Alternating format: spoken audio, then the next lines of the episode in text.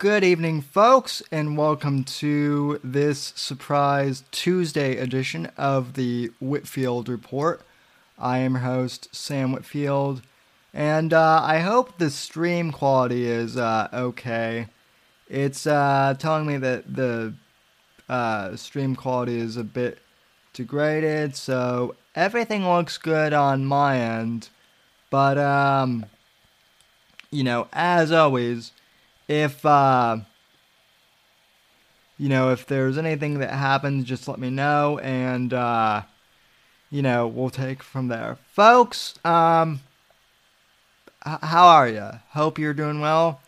Uh, this is a surprise uh, you know tuesday edition and i was originally going to do a uh, video of uh, you know, this. This was just going to be a quick video. And then I just decided, you know what? I'll do a uh, live stream of this because I've actually gained a lot of uh, new subscribers over the past couple months. The last time I did a uh, kind of like a self explanatory stream, I only had uh, 200 subscribers way back in February. And um, you know, you can still find that stream if you want to, but I just figured I would kind of uh, do this for the new Savages and um, also for the new audio podcast subscribers who are also uh, Savages. Um, anyway, contact info as usual. Um, you can follow me on Twitter and Instagram at somebody underscore NGC, hashtag Whitfield Report. You can follow me on Minds and Gab uh, at Sam Whitfield, Facebook.com forward slash Whitfield Report, and uh, these thesamwhitfield.com for all my uh, you know blog and uh, other stuff. And uh, follow the podcast over on uh, anchor.fm forward slash Whitfield Report. That's where you can also uh, contribute monthly if you would like to uh, do that. I will be relaunching my Patreon page probably next year, um, but I'm working on that and a couple other things too. But anyway, folks, uh, I want to thank you for coming out. I realized that, uh, you know, Nightwave and a couple other streamers are live right now, so if you want to go watch those, don't, um, you know, don't feel obliged to stick around here. I just wanted to uh, do this. This is the only time I really can do this stream uh, today. But anyway, folks, it's been a long time, uh, you know, coming. So anyway, folks, first of all, I want to thank you all for tuning in uh, to Davy Crocco's stream last night, where uh, Johnny and I were discussing the uh, the bear scandal, or rather, you know, the bear cult. And uh, a lot of you guys have subsequently found me because of the Owen thing, uh, which is interesting because I originally did not intend uh, to become uh, known because of you know, Owen, or at least not in this circle anyway. Um, yeah. But, okay, so I guess I'll start just on my background, you know, from the beginning in politics. So, when I was roughly 13, 14 years old, I was always one of those kids in school who was a nerd when it came to like uh, history and current events. Those were the those were always the subjects that I excelled in. Um, I still consider myself somewhat of a nerd, uh, you know, too in those aspects. And um, growing up, both my parents uh, were politically knowledgeable. Uh, neither of them have worked in politics, but they stayed up with news and current events as well. I have one parent who's more, you know, on the left and more on the uh, conservative side, but neither of them are crazy, and you know, I got. So I'm very good at you know seeing both sides of the uh, you know uh, spectrum, and you know beyond that, all sides of the spectrum as I've gotten a bit older uh, as well. Um, and so during the uh, 2008 election, which seems like a long ass time ago now because it was, um, I remember this one assignment for like a civics class or something. Uh, we had to look at the voting record of each candidate uh, running and what they um, were about. So at the time, that was, um, you know, Obama, then Senator Obama, and um, McCain. Now, at that point, I had been listening to, uh, you know, Rush Limbaugh for a couple of years uh, as well. So Rush is obvi- obviously a big influence in my broadcasting style. I'll get to that in a sec. Um, but I remember looking at Obama's voting records, and this was a guy who rarely attended congressional sessions. And then when he would vote on stuff, he would well, for most of the uh, propositions going forward, he would um, just put not voting. He would abstain from all sorts of crap. Then Senator Obama would. Um, so I remember, uh, in my mind, being like a very, you know, academic sort of political guy. Um, I would bring that up to the rest of my friends who were all enamored with the fact that Obama could have been the first black president. And uh, I remember asking like a few of my que- few of my friends, you know, I I like the idea of having the first uh, African American president as much as anybody, but this guy doesn't vote on anything, so shouldn't we, you know, get someone who's a bit more uh, qualified? Um, and I got called a racist by white uh by white rich kids in my school no, no less uh who's you know who would dress even fancier than this a lot more gaudy too by, by the way i might add and uh, it was just like an automatic you know reflex for a lot of people. Like I would just ask, you know, questions that like, you know, why they supported Obama. And it would literally be like, oh, he's the first black candidate, bruh. Don't you want don't you want that? What I I, I got the I got the first black candidate, bruh speech from a lot of people. So that was lovely. And uh, just because I questioned the uh, almighty Obama, I got called a racist.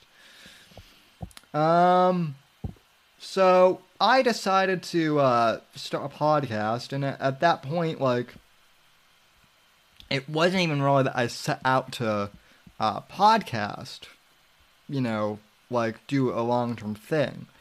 Uh, initially, when I started my first show, the Whitfield Analysis, uh, it was just like 15 minute audio files, uh, kind of like an audio blog almost, where I would just, um, you know, espouse my views on things. Now, also, way back when, I was, I guess, more of like an establishment neocon uh, kid, you know, lots of just standard GOP talking points. I mean, I was in eighth grade.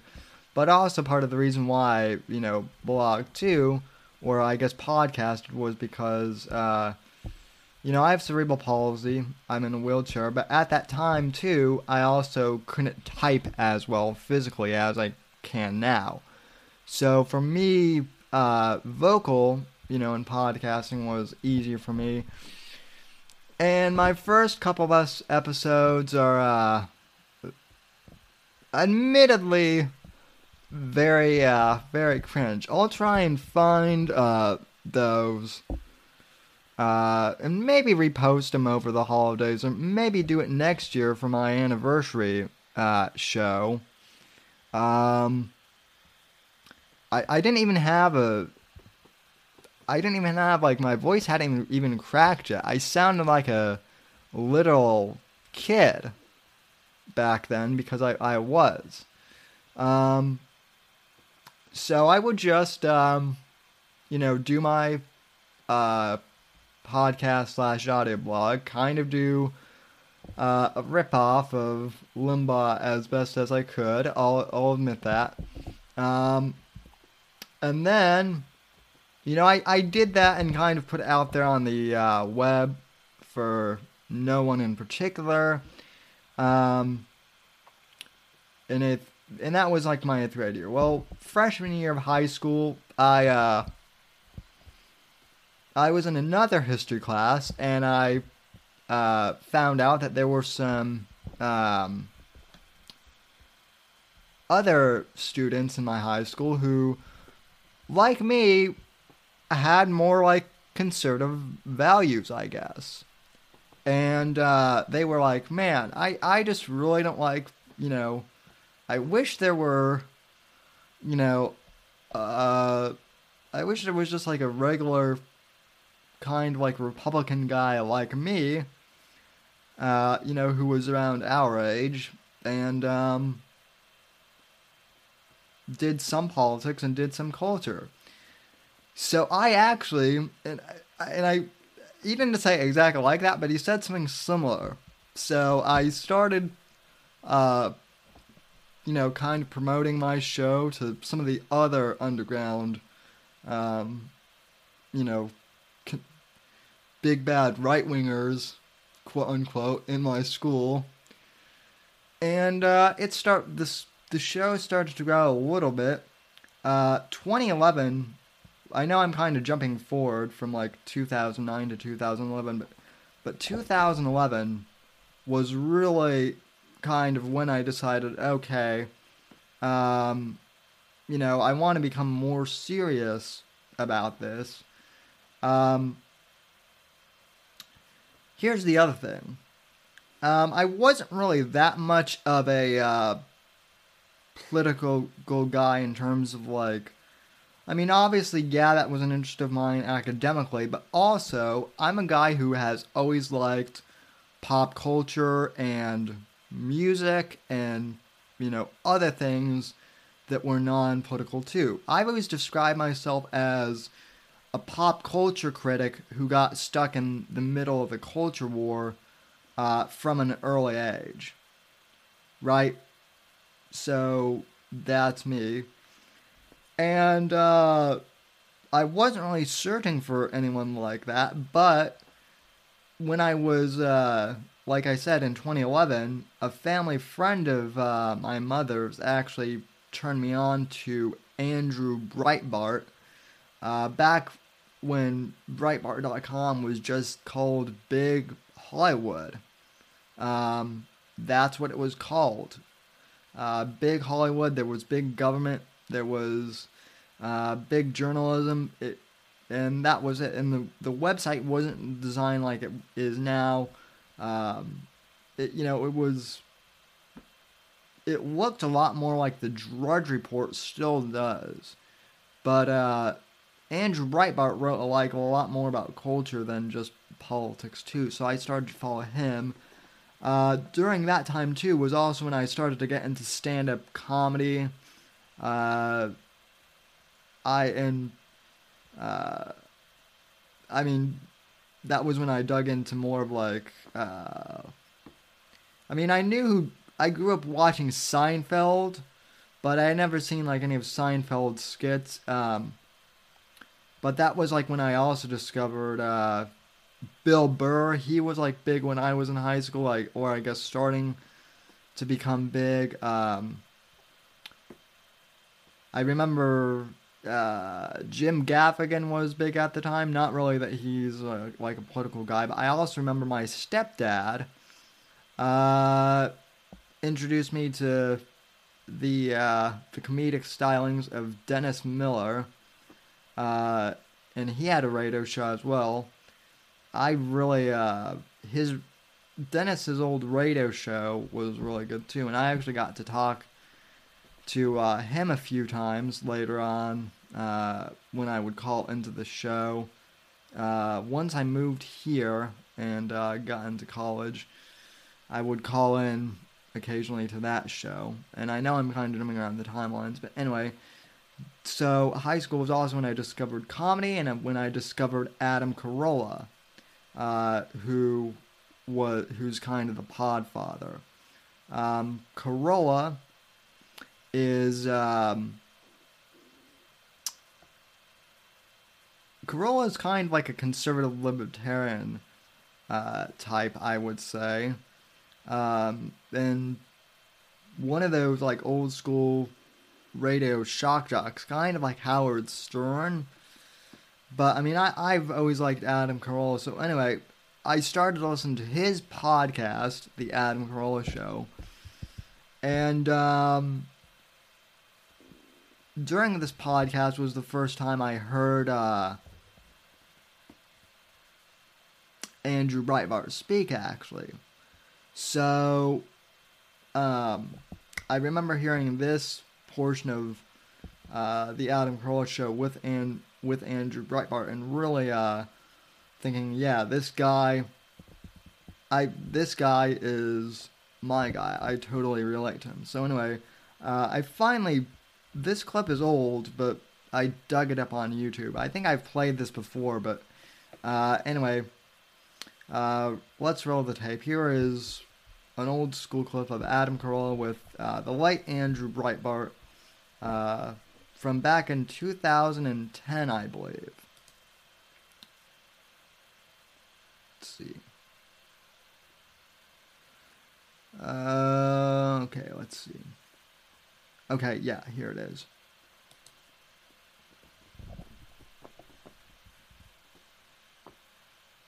Um, yeah, but here's here's the, the question because I you know I wonder about this as uh, someone who's uh, labeled a right winger and a bigot, a horrible Hollywood uh, dad. You? Uh, yeah, I heard what you were talking about in the last segment. That that. I get a lot of that. I get a lot of I, I get a lot of that just because I have strong opinions on on well, things. but so, that, sometimes you do it as satirically. I think that would. well, they, the, the thing is, is they run. Uh, here's here's a couple things. You could say I'm for gay marriage. I'm for the legalization of marijuana. I'm for uh, a woman's right to choose, and uh, I want us to pull out of Afghanistan. And then you could go, uh, but I don't think taxes should be raised. And they'd go, fucking righty. Yeah. You're such a right winger. You and Chuck Heston should go polish your musket somewhere. And you're like, am I not allowed to have one opinion? One fucking opinion that differs from your super lefty agenda. I have one opinion, less government, and then maybe we share eight out of ten opinions. But I have one opinion about beefing up the border, and all of a sudden, I'm me and Ronald Reagan are just uh, going on a hayride somewhere to hell. And it's like, wh- why am I not allowed to have one opinion that differs from you? And then what? Why, if I had eight opinions that were on covered you, but two that differed from you, then how can you call me a member of this group when I have more in common with the group that you're associated with?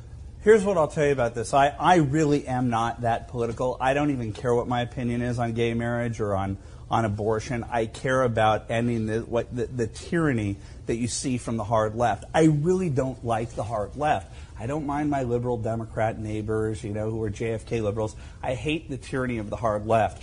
Uh, wherever you see the left in charge, Hugo Chavez's Venezuela, in Cuba, there isn't a First Amendment. There isn't free speech. And so think about this. During the, the anti war campaign against George Bush, you heard dissent is patriotic, dissent is patriotic, dissent is patriotic. And then Joe Lieberman, who two years before that, three years before that, was the standard bearer of the Democratic Party running as vice president, he disagrees on one thing.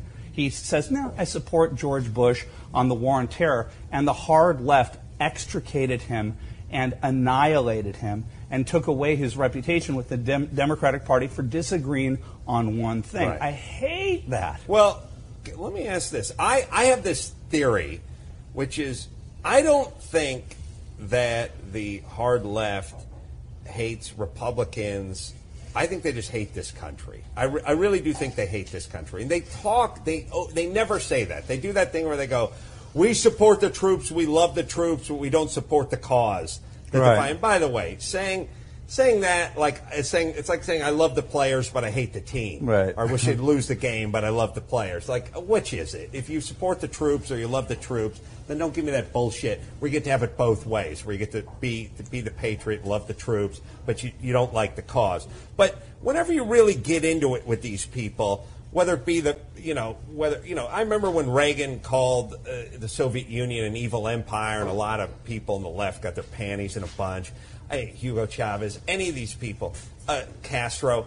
What, what are you big fans of these people? Really? Like, uh, are you really big fans of these super oppressive dictators? Are you really big fans of what goes on in the Middle East and how they treat their women over there? I thought you were all about humanitarian rights. I thought that I thought the whole deal was you're about the individual and their rights. And all these fucking countries that you semi glorify and protect, they're horrible. And they're horrible to their people. You should be the tip of the spear when it comes to getting those guys out of office or doing whatever we need to do over there. So is it that you really love them or is it more that you hate us? And I suspect it's a self loathing thing. I know it is from a psychodynamic standpoint. They have no. It's like all the people that were here that were, you know, communists or socialists back in the day. They didn't know for one goddamn hot second what it was like over there, and they wouldn't have lasted ten seconds in a communist regime. There's no sane person or honest person that says, "Oh no, I think communism is a better lifestyle and a better way of governing people." No, they hate this. It's not that they like that.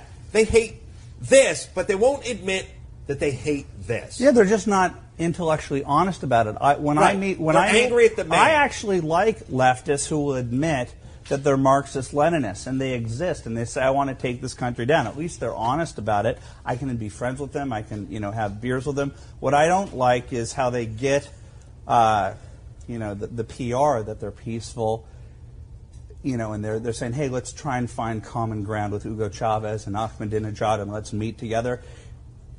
Think about how they treat Sarah Palin. Think about how they treat conservatives. They're hardly peaceful people when it comes to dealing with people in the United States. Think about how they treated the Mormon church. Think about how they treated that cashier at El Coyote who gave $100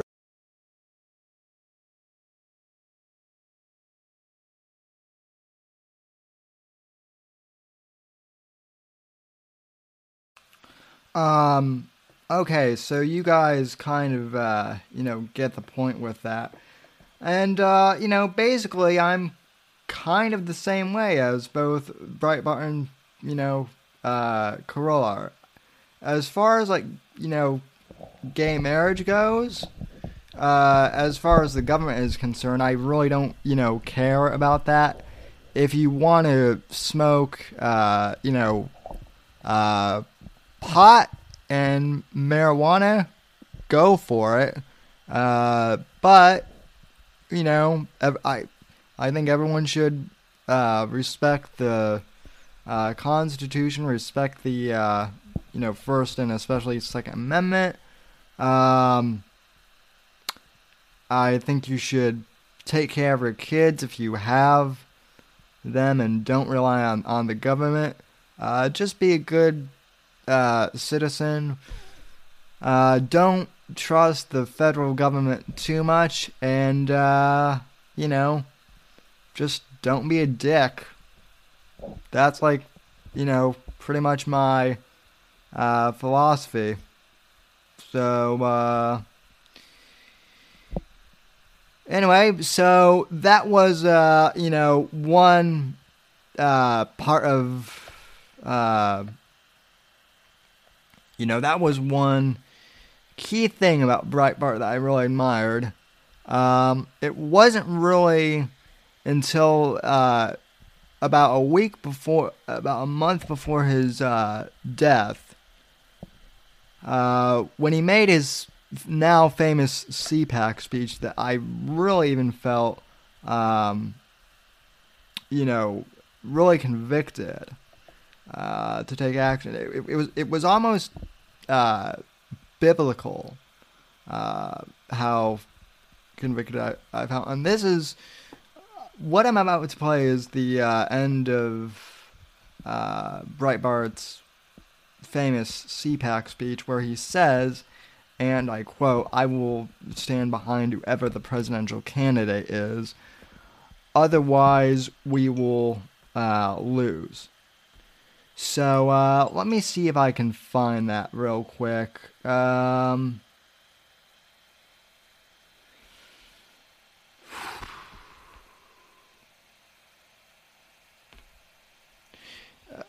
it's it's been a while, but uh, oh, here it is.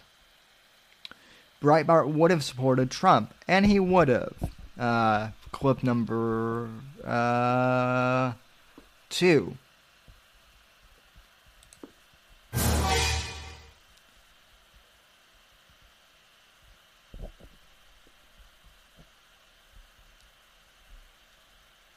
The mainstream media refuses to tell you that these are the same shock troops that have been shocking us, pointing their fingers at us, trying to instigate riots with the police. These people are the definition of un American. So you want a unity speech? You want a unity speech? I'll give you a unity speech. I don't care who our candidate is, and I haven't since the beginning of this. I haven't. Ask not what the candidate can do for you, ask what you can do for the candidate. And that's what the Tea Party is. We are there to confront them on behalf of our candidate. I will march behind whoever our candidate is because if we don't, we lose. There are two paths. There are two paths. One is America, and the other one is Occupy. One is America, the other one is Occupy. And I don't care. Along the way, along the way, along the way, and I'm not a candidate, I'm never going to be a candidate, I'm just a goofball from Los Angeles who wears goofy shoes, promised people I would shave, didn't, promised people I'd take a shower. I got too caught up talking to everybody. And here I am, kind of a mess, but kind of excited to be here. Because over the last three years, I've realized that the Republican Party and the conservative movement is not what ABC and CBS puts on the screen. They try to portray you in the worst possible light. And when I walk through CPAC, where I travel the United States to meet people in the Tea Party who care, black, white, gay, and straight, anyone that's willing to stand next to me to fight the progressive left, I will be in that bunker. And if you're not in that bunker because you're not satisfied with this candidate, more than shame on you, you're on the other side.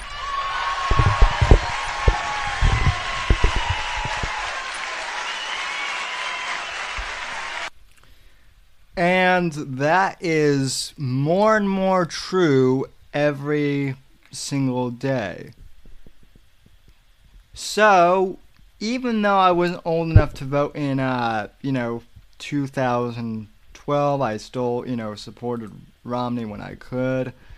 Um, also, uh, about a month after Breitbart made that speech, he passed away.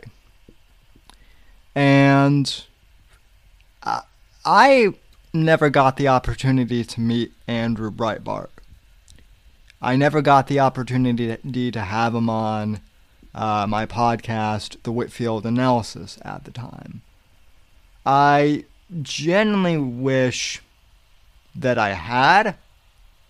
Um, I knew people who had uh, interviewed him. Uh, I knew, I know people who worked with uh, Andrew Breitbart uh, at the time. My friend Dan Sandini, uh, who runs Daylight Disinfectant in that YouTube channel, uh, is a friend of mine, and he worked with Andrew Breitbart.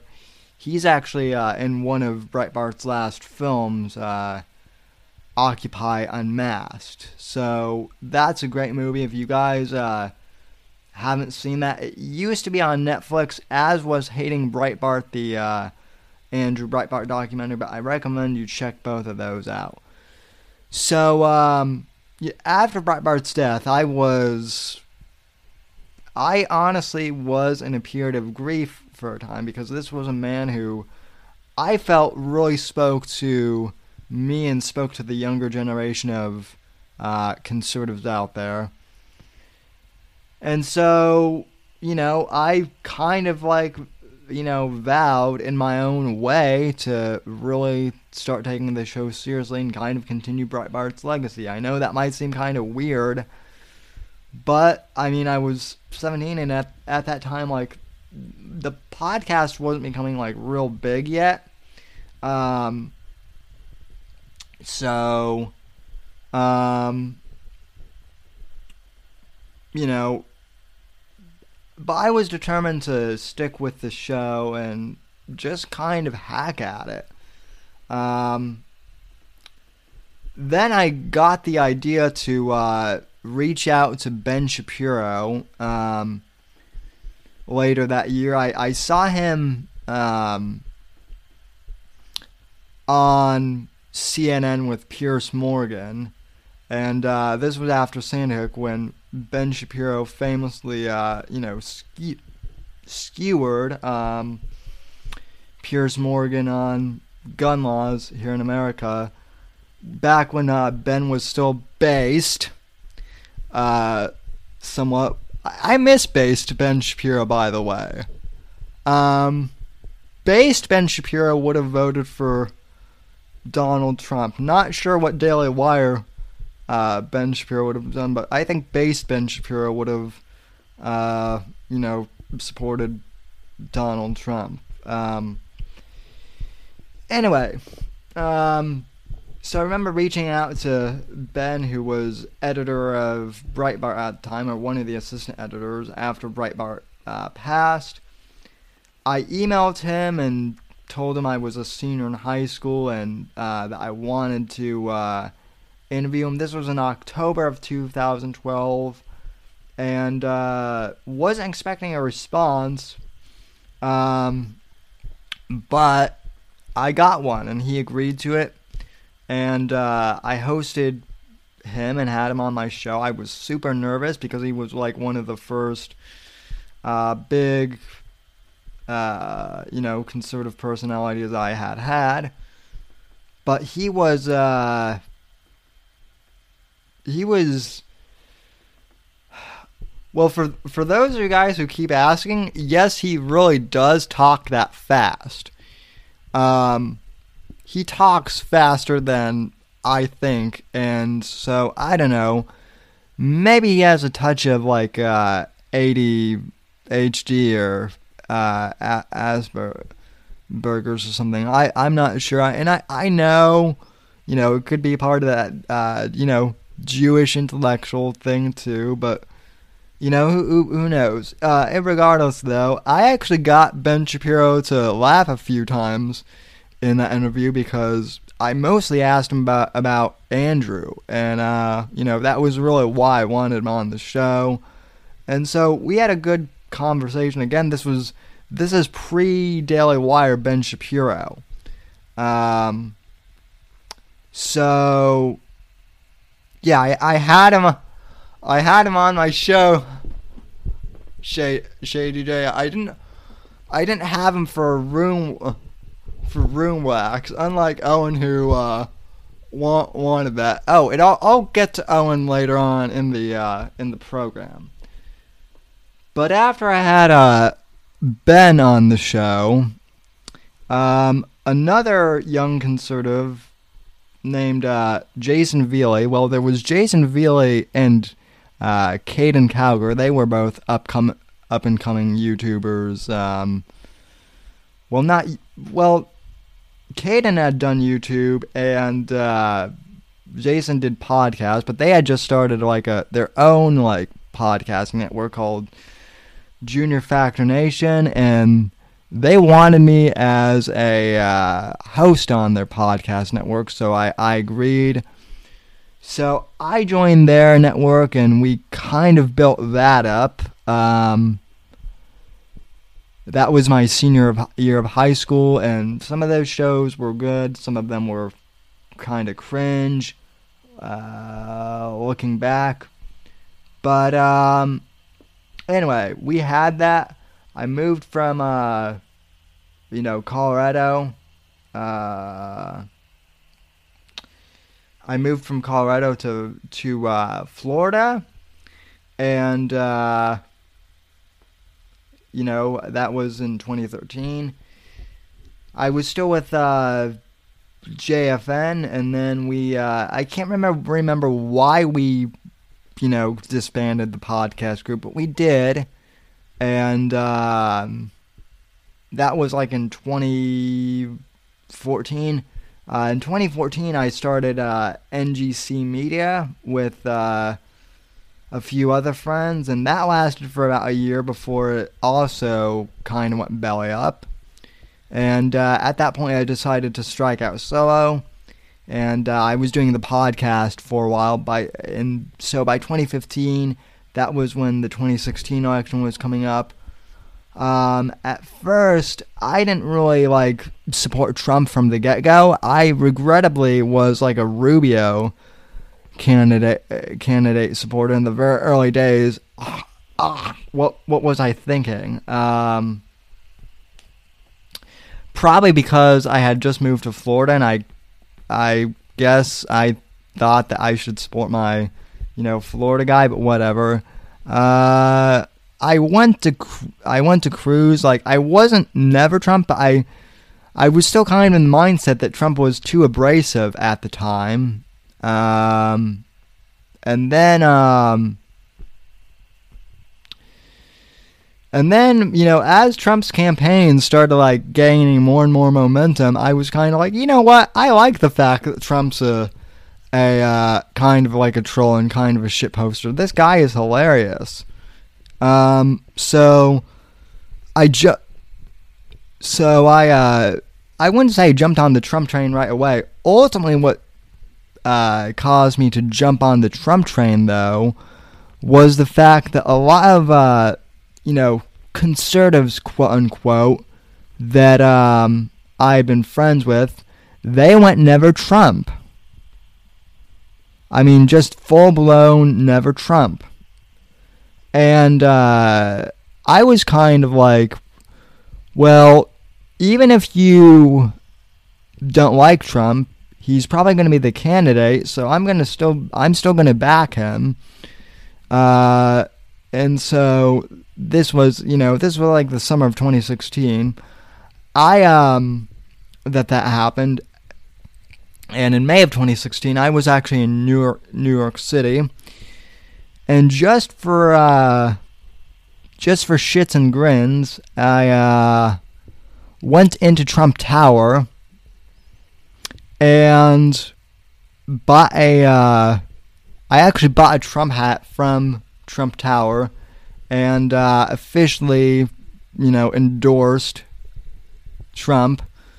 And uh, one of the college blogs, one of the college Republican blogs I was writing for, uh, decided to go never Trump. I would later find out that they were getting financial uh, support, or I think I'm not sure if they were. I can't confirm if they were getting financial support from uh, some of the Never Trumpers, but like their their decision, I had heard whispers of it, and their decision to basically can anyone who was like voting for Trump uh, from their writing staff. Uh, you know, that was they basically decided to uh, you know axe me. So basically, I took um, so basically I took like a lot of their audience just that was you know like following their uh, you know blog, and also um, I also formed a, a group called American Watchmen with uh, some of the other writers who had left and Uh, that's Josh and uh, Gabe, who I've had on the podcast before. And American Watchmen is still uh, it's still a thing, but we've kind of been inactive for the last year. So um, anyway, also Trump wins in uh, 2016. Uh, so that was terrific. 20 yeah I can't remember what I did in 2016, but that was when I like continued to kind of grow the podcast. All right, so now we're getting to the stage where most of you guys know me now, okay? March of 2018. I uh at this point I've been listening to uh, Joe Rogan's podcast for a couple years now probably since my senior of high school, and I really like Rogan's uh, conversational style. And Joe Rogan has this guy uh, named Owen Benjamin on his uh, show who I've seen on Crowder before, but I haven't really, uh, you know, I don't uh, really know that much about him, so at the time, Owen was, uh, geez.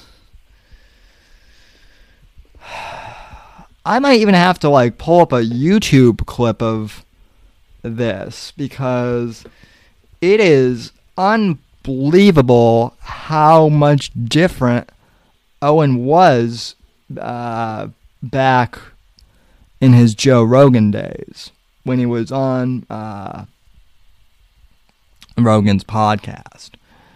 Um,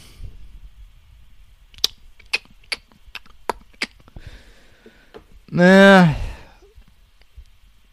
maybe I should. Eh, I'll I'll I'll pull it up. But anyway, um, he's on um he's on Rogan's podcast, and at the time, he seems like a pretty, uh, you know, normal guy, kind of like me, kind of a cultural libertarian. Um, I knew that he was a comedian, like from Crowder. Um, hadn't. Uh, yeah, this this mic stand is crap, um, guys. But um, uh, oh yeah, oh yeah, that's right. I I can't play bent pixels. Yeah, thanks thanks for reminding me, Al Caballo. Um, anyway though, Owen seemed normal uh back then.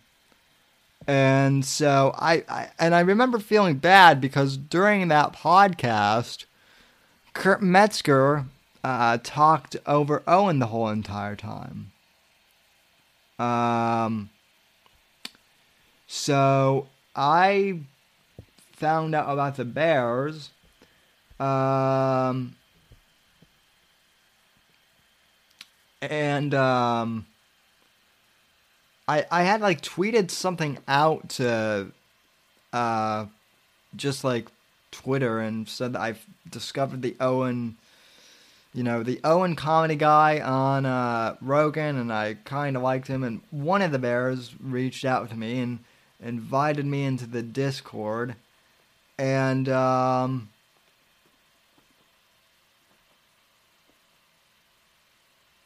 yeah.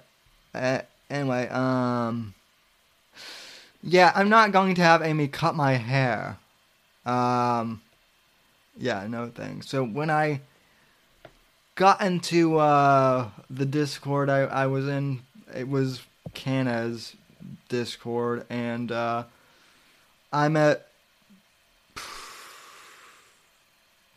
I met everyone, but um, I particularly gravitated toward towards the group known as the uh, as the danger zone. Um, which was basically just a group of guy of guys and girls who were just like guys and gals who would stream all day for eight hours just talking about like whatever. Uh, so I started hanging out with uh, the the artist now known as John Arcade, and he is an artist. Uh, probably not Jen was there. Zenit Ford was there. Um, let's see. Gabe. I, I mean, we had so many people. Uh, Island would pop into our streams, and I mean, everyone. I I would pop in. Uh, John Nirai of uh, Knee TV in the mor in the morning would pop in. That was another thing. Um, of course, Amethyst would be in there too. Um, oh, that's the other thing. Uh, Nire in the morning. What a great pro. What a great program. Um, yeah, six out six. oh, and Syrio, and too. How could I forgot? How could I forget Syrio? Bought in there too. Um. But yeah, the the so the Danger Zone streams were awesome. Uh, and then Owen's opener, Eric N- Nimmer, um, honestly was always weird. Like, immediately when I joined the Discord, people who I didn't even know were already asking me to, uh, you know, uh, donate to his special. And I had no idea who this guy was. I listened to uh, like a few of his uh, stand up clips.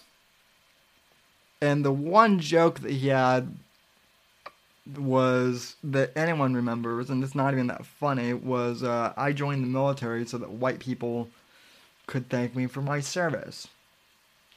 Um, I never thought that was funny, but to each his own. Um,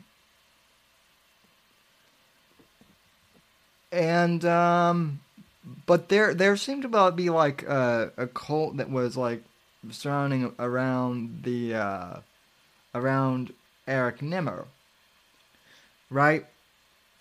So I was in like a I was in a uh, DZ stream one time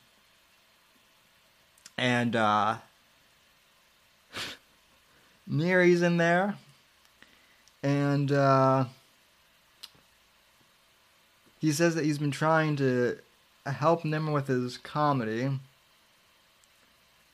And so I, I can't remember remember exactly how it went down, but long story short, there was a roast battle that happened uh, between Nirai and uh, Nimmer, and Nimmer was the supposed like professional stand-up comedian, and um, we all thought that Nirai was going to get his ass kicked in this roast battle, right? But Neri actually ended up like roasting Nimmer so bad. And you can see this in the porcelain documentary because we there were some clips of it. How like, like that's the that's the one part of the movie where I actually make a cameo. Um, and um, basically, Neri obliterated uh, Nimmer. So then, um, the uh, the Nimmer fan club like started accusing Neri of being a racist.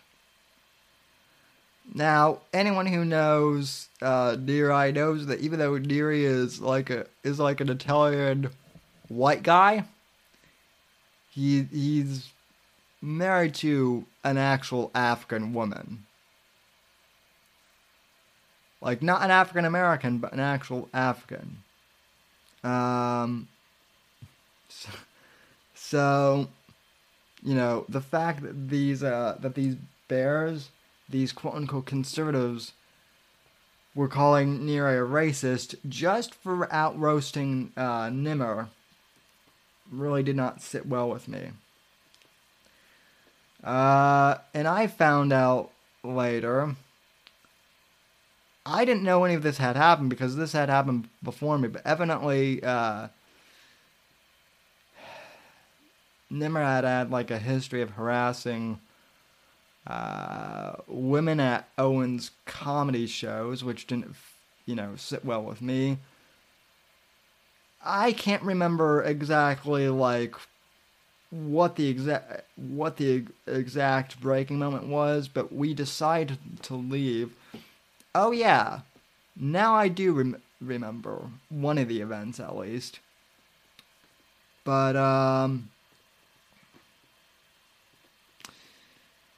I remember that like Owen started to kind of like after he got banned from Twitter.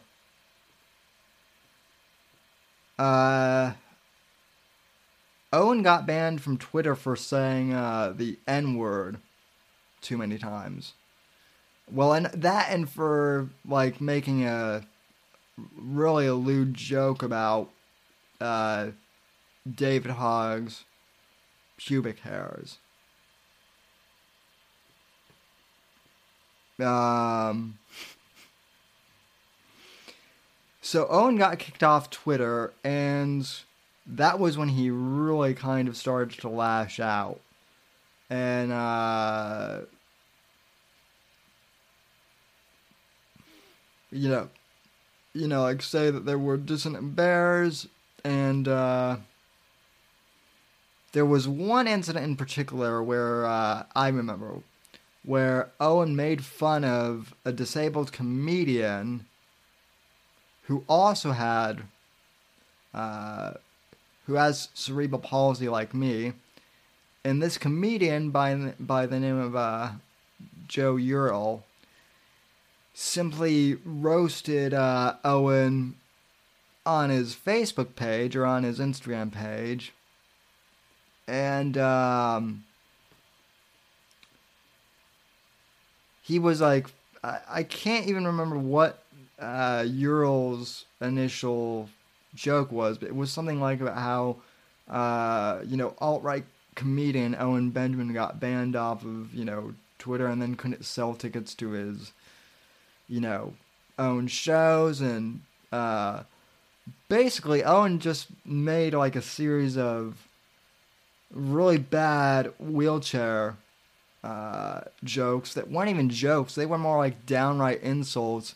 Not only that, but he had but he had to crowdfund them from the uh, from the Bears, who honestly at that point they were making some really really trashy um, just downright disgusting remarks about disabled people in general. And I'm not one to get uh, you know, like insulted easily by, you know, wheelchair jokes. Like my friends roast on me all the time about about that. Um but these were just like downright nasty, you know, comments. So at that point we were uh yeah.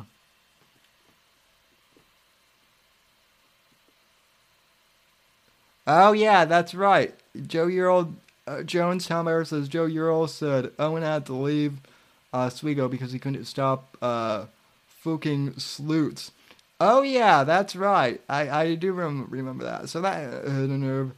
And uh, Owen rather it was just a roast, but like I said, Owen took things, uh, you know, and rather than just roasting, downright insulted him. Um, so we were pretty much out at that point.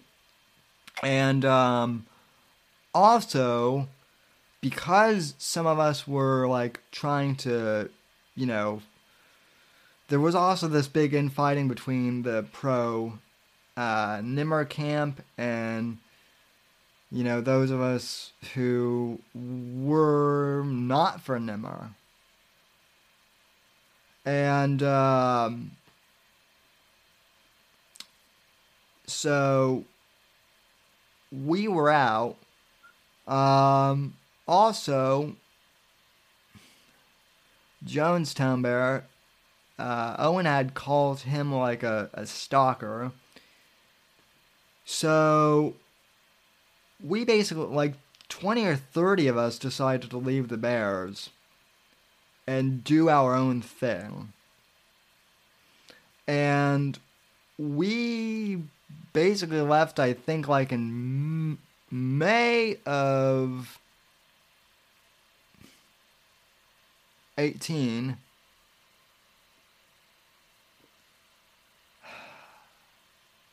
I'm, I'm doing all this from from memory. This is why this is why I need a cork board of like all the dates. Um and uh so we um so we left the bears and did our own thing I went back to like just doing political commentary. Uh, at that point in 18, uh, to like during that fall, I had I had been focused on the, uh, you know, on the Florida primaries. So I had been focused on that. I had been focused on finishing up college uh, at my local community college here and transferring to the university where I'm at now. Um,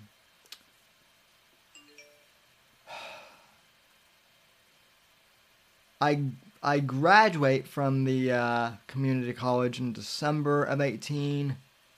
Uh, Christmas happens, and then I think only like two, like a day or two after Christmas, was when the infamous uh, Dark Side of the Moon stream ha- stream happens, and uh,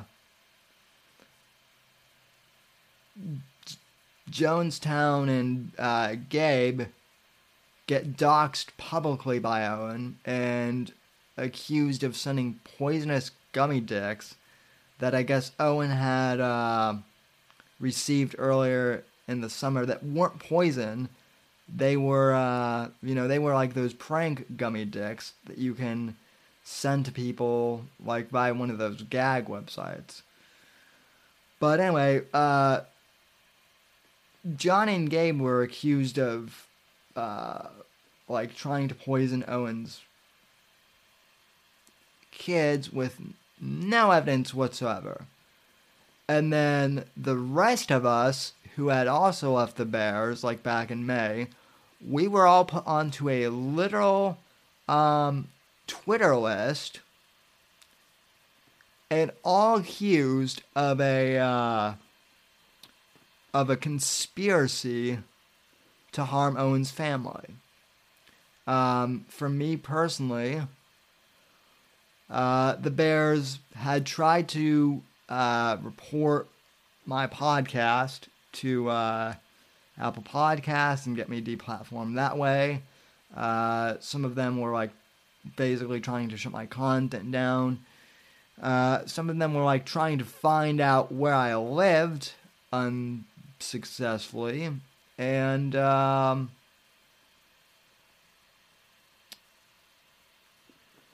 I mean, it, it got crazy. They were basically acting like leftists, uh, Antifa.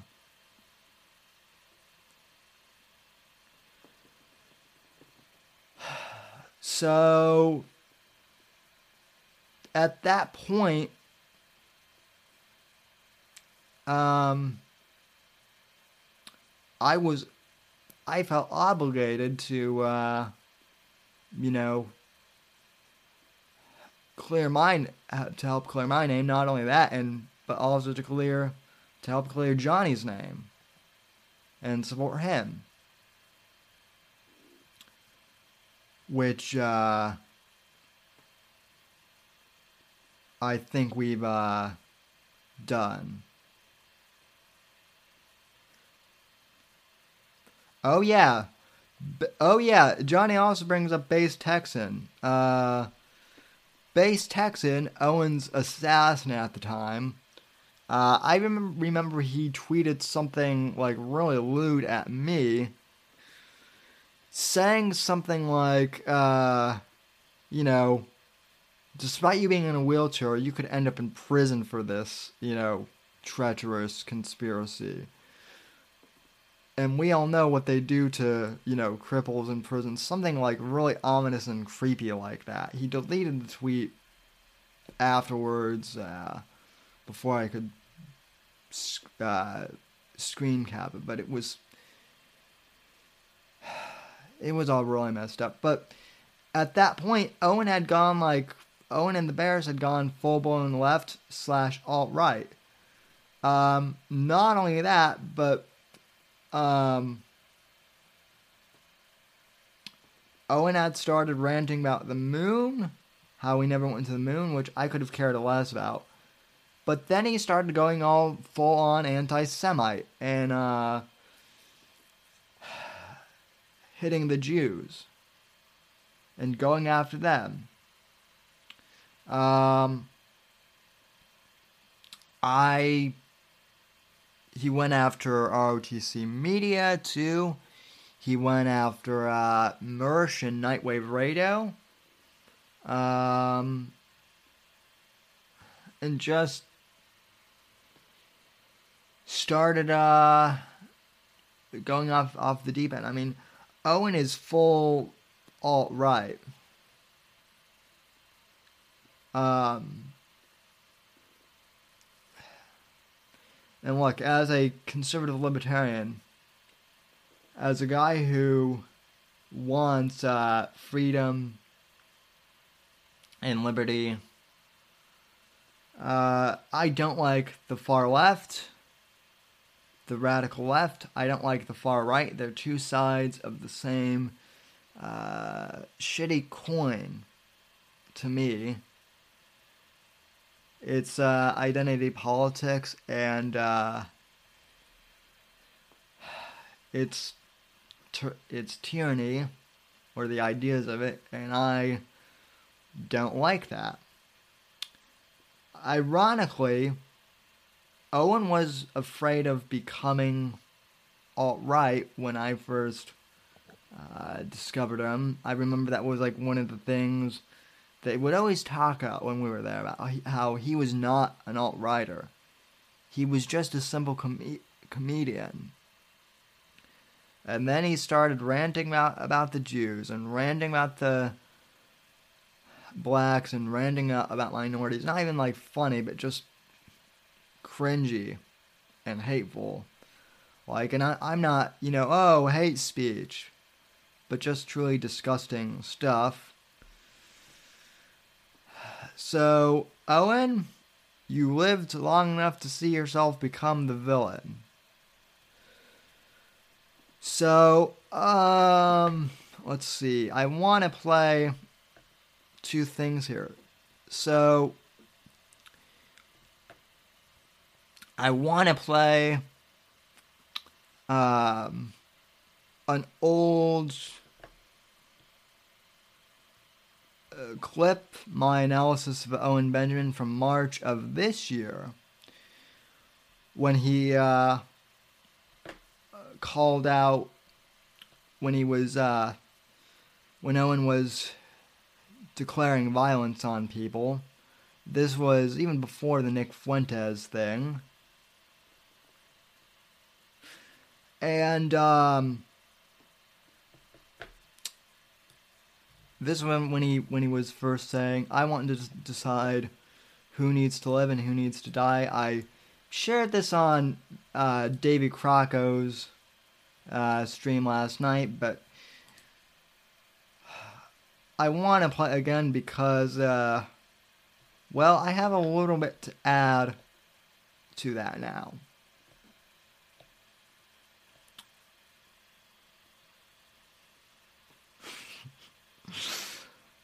Probably not Jen Goes. Alan sent me sent me a box of trash last night. Why am I not surprised?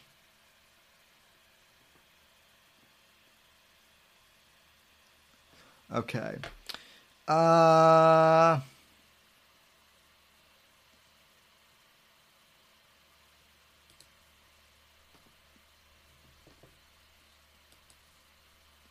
All right.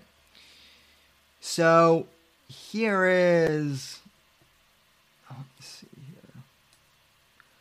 So this is from the Whitfield report uh, from March of this year. This is an excerpt where I warn uh, people of Owen's call to violence. Now he's gone full alt right at this point in my mind at least. And uh, he's also declaring actual violence against people. So here's the excerpt. Again, this is from this is me doing commentary on one of Owen's clips. Open borders are uh, are not happening in my chat. Th- th- This is the last time I ever do open, open chat. I've been catching some of the people, and uh, not only do I not want an open chat, I don't want anyone ever coming into my country ever again. And I want to start weeding out the weak. So when people go, oh my God, what are you scared of? I'm not scared of shit. I'm not scared to the point where I'm like, who needs to die? Scared? Oh, dude. All right, let's start talking about some shit. No more. Guys, I Okay, I'm not scared to the point where I'm like, who needs to die? Okay, this is beyond uh, hate speech, in air quotes. This is beyond, uh, you know, whatever grievance Jack might have with, uh, you know, Ben Shapiro over calling out transgender people. You guys on the left, you guys wanted a de- you guys wanted a uh you know, your crazy right winger quote unquote gone berserk.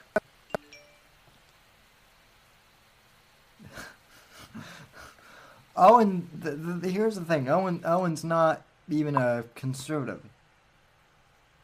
He's a fucking leftist. Posing he, he's a wolf in sheep's clothing. But uh, yeah, I, I mean I know that that expression is hilarious. But keep in mind, let, let me just back this up again. Because this is uh this is some scary shit. Okay. Let's play this over again, shall we? I want to start weeding out the weak. I don't want anyone ever coming into my country ever again, and I want to start weeding out the weak. So when people go, "Oh my God, what are you scared of?" I'm not. I want to start, start weeding out the weak. Again, this is him going crazy. Or crazier, I should say. Scared of shit. I'm not scared to the point where I'm like, who needs to die? Scared? Oh, Okay, yeah, not only that, is his. He can't stream because his video card is dying, slash. But, all that aside, who needs to die? Owen is doing the shit that mass shooters do before they go and do a school shooting. Here's my manifesto. We need to get rid of the weak people. Uh, here's who needs to here's who need who needs to die. This is shooter manifesto bullshit right here. And I'm not saying he's going to be the one to do this. Who knows? Maybe nothing will come of this. I don't know. But the fact that, th- that this is out there is fucking scary. Again, and again, this is a guy who has been on the Daily Wire. He's been on Steven Crowder's show. He's been on countless other uh, outlets. This is the guy that everyone needs to disavow and disavow quickly because he is now literally making calls to violence on mass. This is this is legitimately scary shit. This is this is shit that deserves to be taken off uh, YouTube.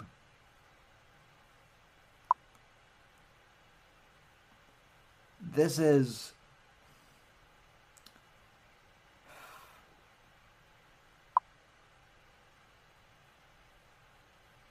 I uh I mean I'm so livid I don't even know what to say. It gets better though.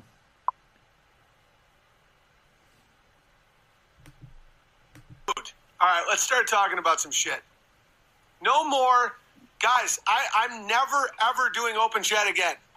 And I know some people are like, "Hey, thanks for open." No, someone just called my wife a name. I can't kill the person. They're just a little. No, out, gone, never again. You guys are weeds. So your first response to someone calling his wife his wife a name is I want to kill that person.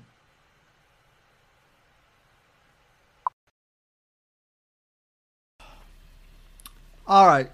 So I'll post a I'll uh I'll post the link to this video in the uh, chat.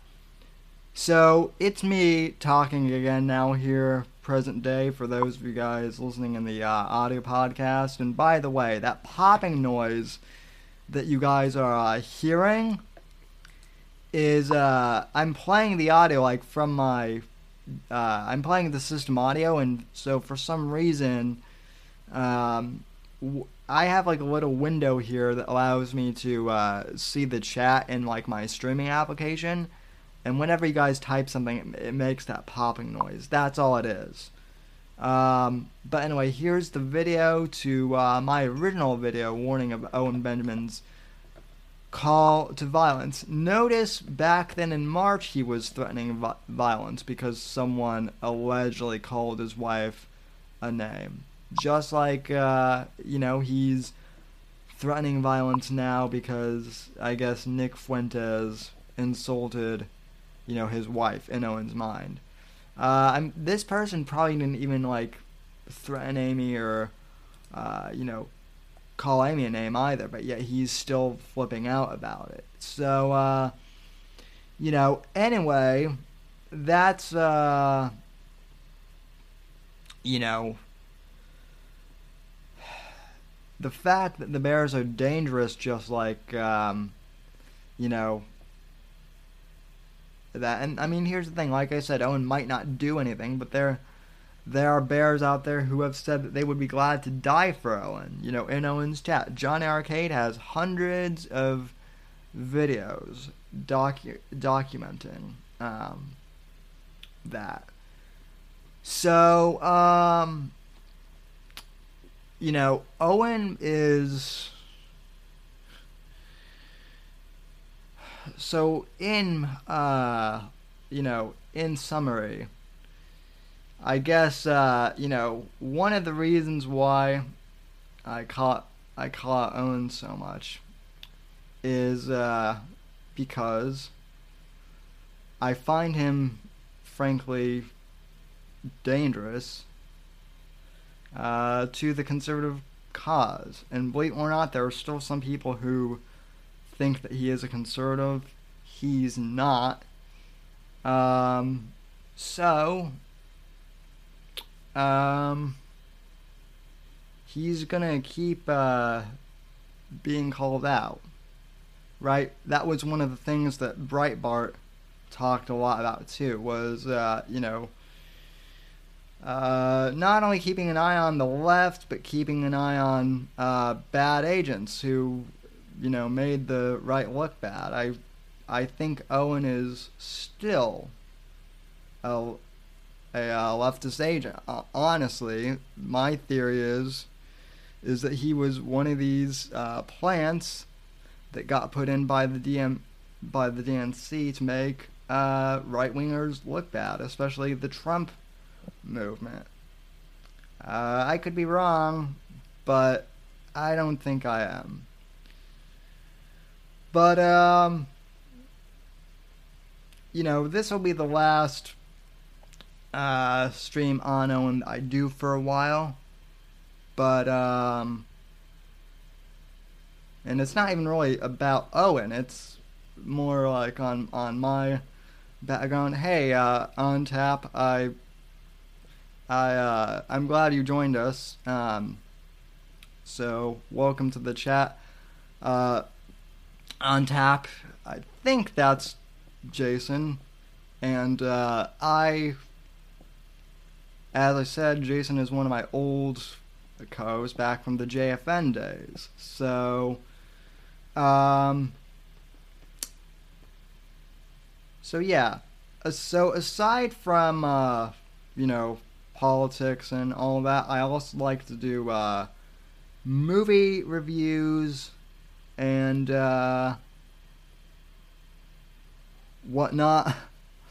So I also like to do lots of movie reviews. Now I can't do movie re- reviews on YouTube at least the way I want to do them yet because uh, of copyright and whatnot. So YouTube loves to, uh, you know, take down uh, commentary uh, videos.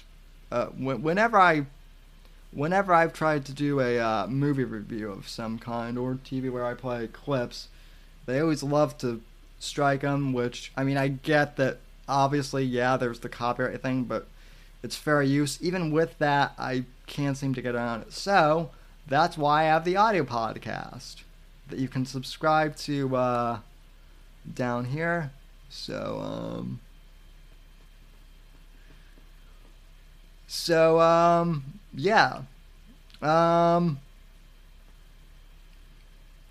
in those episodes, I do the I do the movie re- review podcast on uh, Thursdays. It's- It's not always a movie review. I I also review movies and uh, or I guess TV shows, music. Basically, like sometimes I'll do motivational stuff. Basically, whatever has popped into my head will uh, be on the Thursday show. So uh, subscribe on uh, iTunes or Apple Podcasts or Spotify or wherever else you get your podcasts and uh, go over there. So, uh. Um, finally, um, maybe I should save this for Saturday's show. I was going to go uh, and talk about uh, Milo's leaked clip of Richard Spencer, but you know what? I'm thinking I'll save that uh, for Saturday's show when I do a dive on Trump in the 2016 election, in the uh, 2020 election. Excuse me, uh, a bunch of stuff, and uh, also uh, at some point later in the month, I'll be posting a survey uh, for those of you guys who watch and listen to the show regularly, asking for your feedback on the show uh, so far this year, what you would like, you know, me to do more of next year, and you know how you guys like the show overall. So uh, anyway, uh, thanks everyone for uh, tuning in, and uh, who knows? I mean, I'll I might do I might do another stream later uh, tonight. Uh, although it's it's uh, eleven thirty, so I, I know that Johnny wanted to come on here and talk about uh, Red Elephants too. So I might start another stream for that too because I have no idea what that's about. But anyway, uh, so this was my auto by kind of like my second autobiography stream, if you will. Um, and I'm sure I will do another one probably in the next. Maybe I'll wait until I get to a thousand to wait for that. Um, so anyway, folks, um, 07 to all of you in the chat. That's a salute for those of you who aren't aware of the lingo.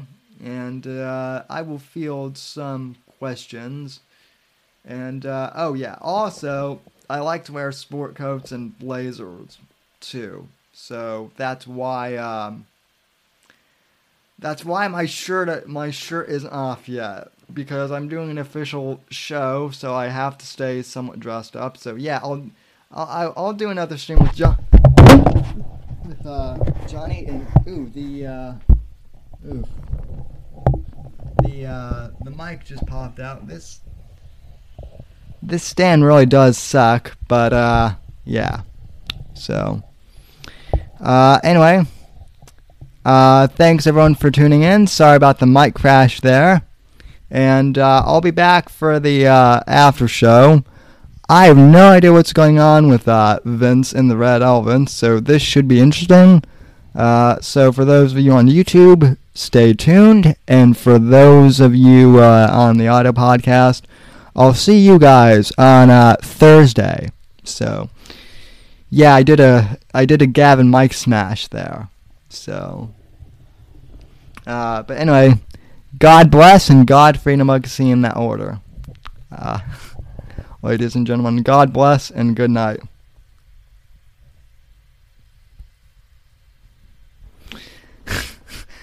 Oh yeah, sorry about that. Sorry about that, Jason. And by the way, uh, I people want me to have like a like a reunion stream of like all the old guests that's going to be quite the coordination. So maybe we'll do a series on that in 2020.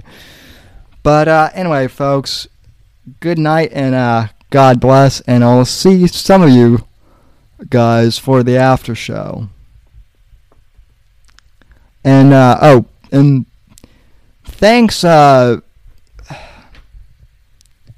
darn it, I'm not going to be able to get out of here because I just realized too that someone sent me a uh, super chat, uh, or I guess Streamlabs. So before we go, uh, I would like to do my uh, obligations as a host and. Uh,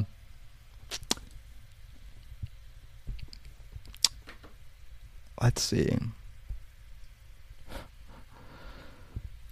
I will uh, do the Streamlabs donation donations real quick because I'm a professional.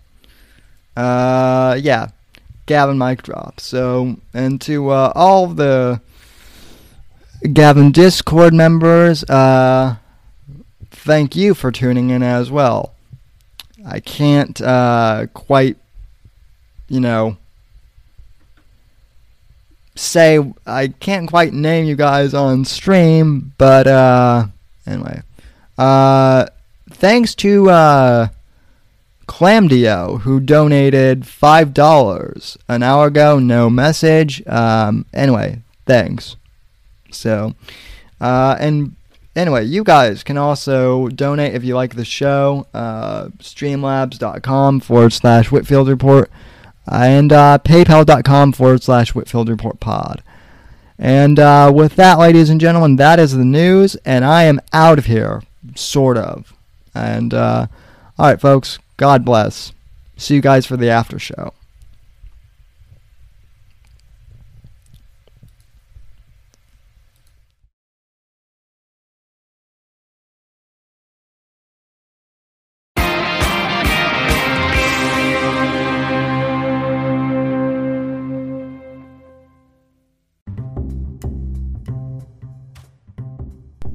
Hey there, folks. If you've made it this far to the end of the podcast, I'd like to thank you very much for listening to the show.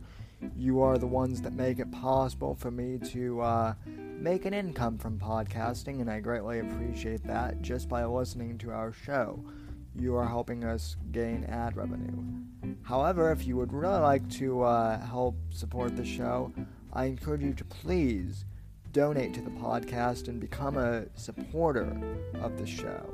You can head over to anchor.fm forward slash Whitfield Report and click the support this podcast button and uh, choose the amount that suits you to support the show. Or you can click the link in the show notes and it will directly uh, take you to that page. If you can support the podcast, I really, really appreciate that. Anything that you can do to uh, help out is greatly appreciated. Even if you can't afford to uh, help financially support the podcast, I encourage you to please go on iTunes uh, or Apple Podcasts or Stitcher and please leave this podcast a positive five star review. That really helps us out here at the Whitfield Report. Thank you for listening, and I'll see you next episode.